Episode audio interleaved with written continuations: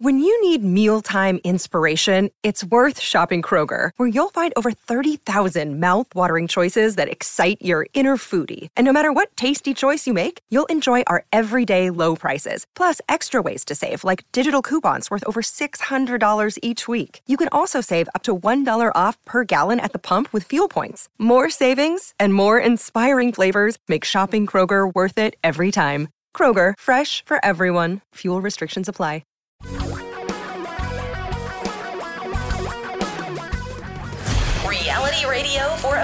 Great future. We're talking real money. Is the month over yet? Oh, yeah, it is. Good.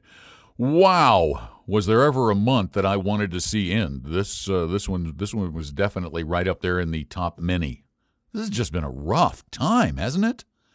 Uh, Not only with the uh, the markets and what they're doing, because this is a money show, and that's what we talk about here on Talking Real Money Daily.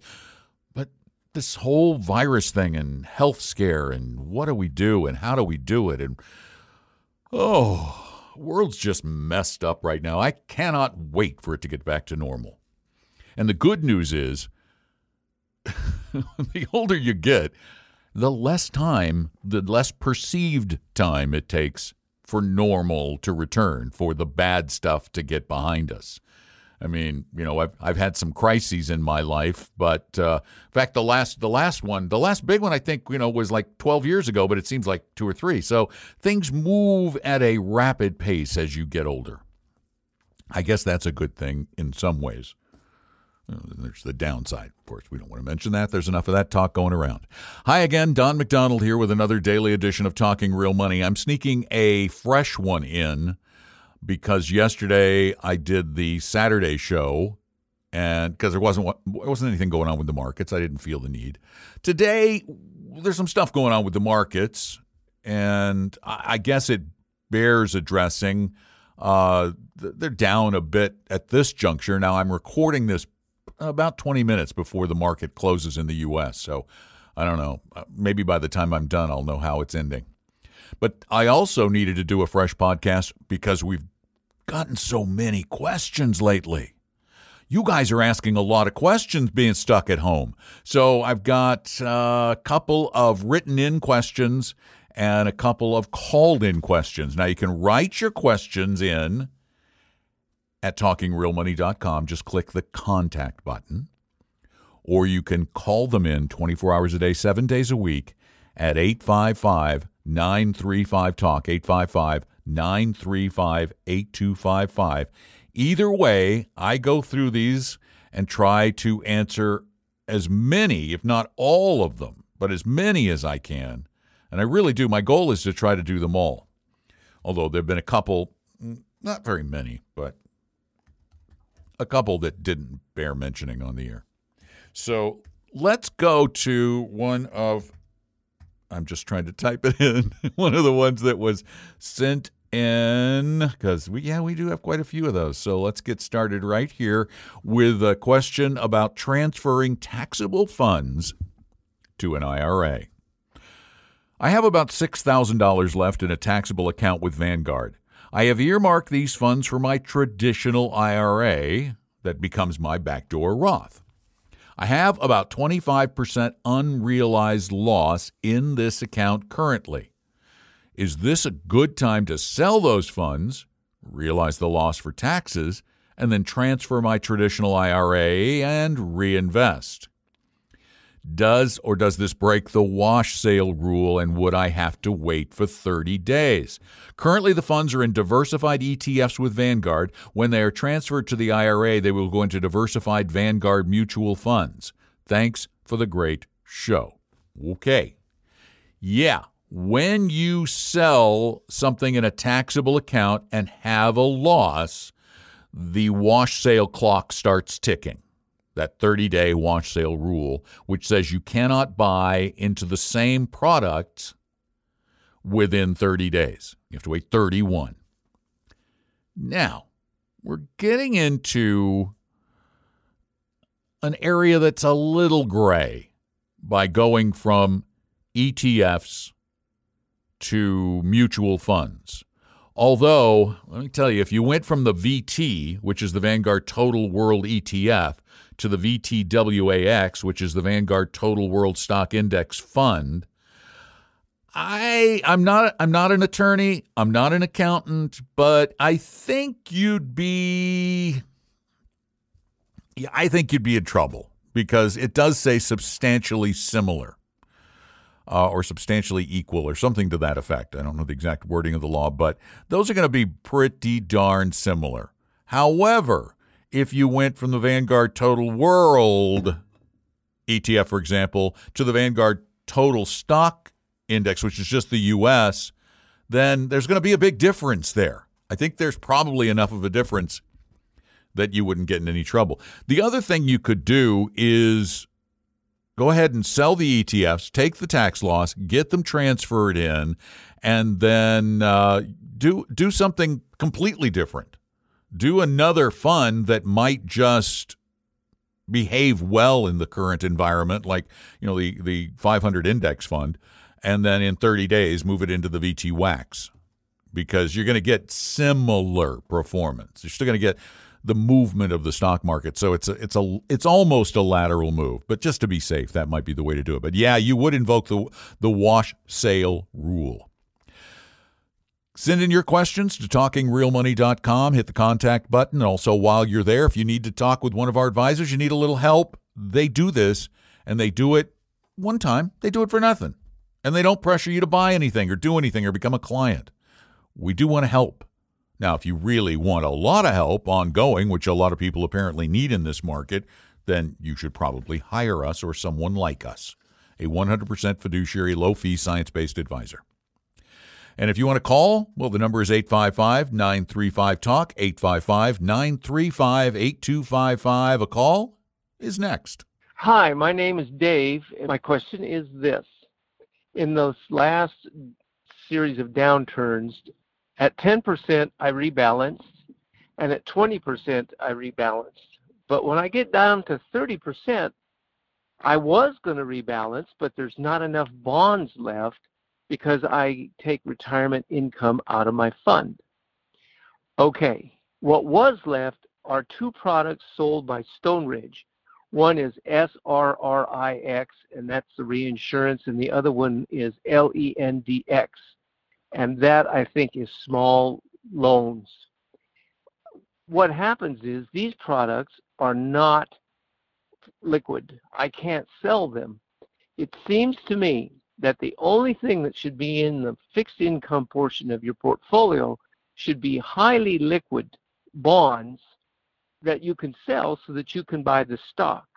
In other words, things in the bond portfolio should not be there because they generate a little bit more interest than a bond. They should be there for one reason as a backstop against this declines like we have just experienced. Because I don't think those Stone Ridge products meet the criteria of a safe liquid uh, investment to have so that you can rebalance. The way I look at a portfolio is all of the growth should come from the stocks. Don't buy things for the bond portfolio because of the minuscule little percent of interest you might get in a good market. Anyway, um, talk to you later. Thanks. Bye. Well, Dave, I, I, I think you're absolutely right in your statement, in your spoken statement there at the end of the the call. I guess my real curiosity is why do you have these Stone Ridge products? Why do you have the reinsurance fund and the scary lending fund? I still I don't I don't get them. I just don't get them. I a lot of people I respect have made arguments for their benefits, but I just don't buy it. I just don't. There are just too many things potentially wrong with them. As you said, bonds, safe, liquid. That's their point. We understand stocks and bonds. They're simple. I'm a big believer in simplicity. I'm also a big believer in low fees. And let me tell you, Let me tell you, neither of those funds sport low fees. They're ridiculous. As a matter of fact, their fees just for those funds are higher than our top fee, our top advisory fee, plus the costs of the funds we use. So, you know, if you have an advisor, you're paying an advisory fee over and above the what? About one point. Or I, last time I looked, they were over 1.5. I'm thinking 1.8, 1.85, something like that. So if you're paying an advisor 1% a year, then you're paying out almost 3% a year for owning those funds? How do you get past that? How do you get ahead of that? Even if an advisor does, as Vanguard claims, add 3% to your return, well, okay, you're at a wash now. I don't get them. I don't like them. Plus, I, I didn't even add this. They scare me. They scare me. What would happen if there was, well, you know, like something kind of like we have today? Some sort of a freak event a freak Category 6 hurricane that rakes the East Coast. What would happen to that reinsurance fund? I can tell you. What happens if this economic decline gets so bad? I don't think it will, but what? What if? That consumers start defaulting on all those loans they took out that LENDX owns. What would happen? They're expensive, they're risky, the track record is minimal, short. I just don't get how all of these academics can justify them other than I think they do it because they feel the need to justify their higher fees. It's like, well, you know, we can't just give you a simple portfolio because you won't think we're worth it. Well, they don't realize that part of the worth of an advisor is not just in the making of the portfolio, but in the managing of the portfolio and, even more importantly, the emotions of the clients. That's my guess. But uh, and I, so I don't understand why you have them, Dave. It, when you get a liquidity event, if this was my money, I'd be bailing and going to what you originally stated or what you stated at the end bonds, because they're there to provide stability and a means by which you can rebalance when they're stable and buy low in stocks. Ah. Don't get them. Again, the number 855 935 Talk, 855 935 8255, or send your questions in via talkingrealmoney.com. Just click on that there contact form. And let's go to the next one. This one is about renting or buying. Tom and Don, first off, thanks for all you do. I've been listening for a couple of years and find your show and podcast both informative and entertaining. I retired last year at age 60, and we split our time between Seattle and our winter home. I'm guessing it's probably in Arizona or somewhere, but it doesn't say. Uh, it's so typical, though. That's, that's where Tom wants to go. I want to go to Arizona where it's dry and warm. We sold our Seattle home last year, and we're planning on paying cash for a condo in Seattle. Okay, all right. We'll get there. I'm going to go through the rest of the question before I say anything. The cash, 400K, is in two money market accounts currently making 1.8%. Not half bad. On a recent show, I, on a, yeah, on a recent show, parentheses, I believe it was Tom, said he would love to sell his condo. That was Tom. it was Tom. He's been saying that for a while. His reasoning, among other things, had to do with HOA dues and the uncertainty of special assessments. Instead of purchasing a condo, I'm now considering renting. Rent would be around 2000 a month. A condo would be about 400,000 with $400 monthly HOA dues. If we rent, we would take the 400k and take withdrawals to assist with the rent. I'd like to hear your thoughts and advice on the two options. Thanks in advance for your help. This is a great question. Very, very timely. Let me start by saying first, I hate condos. I hate condos. There's just, they tend not to appreciate very much, except in the very best of markets Seattle. Seattle before. Seattle before Boeing and its problems. Uh, they do have that whole issue of special assessments as they age. They're um, they're certainly not a guarantee growth thing. As a matter of fact, I've seen some markets in which they took a beating. I, where I live in Florida, in 2006, there were condos in my town, my little town of 10,000, selling for $385 a square foot. 2006. Fast forward 14 years, even after the market has recovered, and those same condos go for less than $200 a square foot. So they've never come back from that. Give you another example in my community. There is a condo, a bunch of apartment buildings that were converted to condos. They were badly maintained. They're falling apart, and they're talking about a special assessment that would be about $1,200 per month per condo. So condo association dues would be going from, you know, like 600, which they were, to, uh, you know, close to 2,000. And that can happen. Yep, rent can go up, absolutely. But with rent, faucet doesn't work, call the landlord. Toilet doesn't work, call the landlord. AC doesn't work, call the landlord. As a matter of fact, in most condos, this this one surprised me. You're responsible for your AC. They're only responsible for the outside of the wall. There was even a fight with this condo association over who was responsible for ripping the walls out to get rid of the mold. So I hate condos. I really do.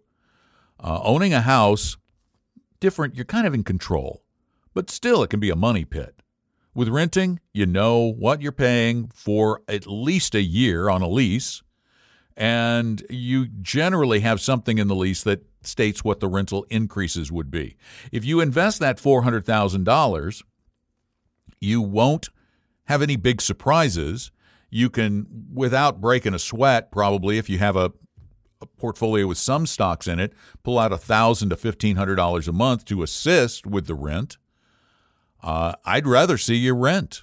I really would. And the other thing you might consider doing is if you're splitting your time between Seattle and your winter home, is really downsize your Seattle presence. Make it very portable. And then rent a place for seven months and pay somebody a couple hundred bucks to move that stuff into storage, then come back up and rent again for seven months, saving thousands of dollars in the interim. Uh, I, have known a few people who've done that and done that very successfully. They kind of IKEA'd down their furniture to where it's small, and you know if it breaks, they just go buy a new piece, and they keep it in an inexpensive storage unit at 150 a month, and then pay somebody when they get back home a couple hundred bucks, a couple you know kids with a truck or three guys in a and a pickup or you know whatever they are, and move it into the apartment. So I think you might want to consider that. Thanks for the note. And 855 935 TALK is our number 855 935 8255. Let's go to another phone call. Hi, this is David, and um, I have a question. I heard just a few minutes ago that uh, it's to the advantage of the uh, person like me, I've got an IRA, traditional IRA, and um, wanting to open up a Roth IRA. You said something to the effect that it is uh, advantageous to open up or to put money into a Roth IRA. Uh, I'd like to know why, if I can, please. Thank you. David, here's what I think you heard. You said that we said it was a good time to fund a Roth. Well, we believe it's always a good time to fund a Roth. It's always a good time. If you got the money and you can fund a Roth, then fund it. We probably said it was a great time to move a traditional IRA to a Roth because that it is. This is one of the best times because instead of paying a lot of taxes because your account value's gone down, you're going to pay less taxes. Because when you take money out of a traditional IRA and move it into a Roth, you have to pay taxes on the amount taken out. Well, with stock markets down 20 some odd percent, you'll be able to take that money out and pay less in taxes moving it to the Roth where it will grow tax free for the rest of your life. I love, love, love that idea. And we're going to take one more real quick online question sent in via talkingrealmoney.com slash contact. or at contact. And this one is really a quick one. This is easy. Two mutual funds to own. You had on your radio show several times advice as to how to get fully invested only using two mutual funds. They were both Vanguard, I believe. Can you tell me those two? Yes, it's the Vanguard Total World Stock Index Admiral shares and the Vanguard Total Bond Index Admiral shares. And one is V VTWAX and one is VBTLX, I believe. Uh, you can look them up and uh, you go to, go take our risk quiz at talkingrealmoney.com and then um, go to Vanguard and get those two funds. It's easy, easy, easy. Thanks so much for listening, and thank you all for listening. And oh, let's check and see what the market's done because it's about to close as I am recording this. So let's just check on those numbers. Yeah, yeah, yeah. There's little or no chance it's not going to be another down day.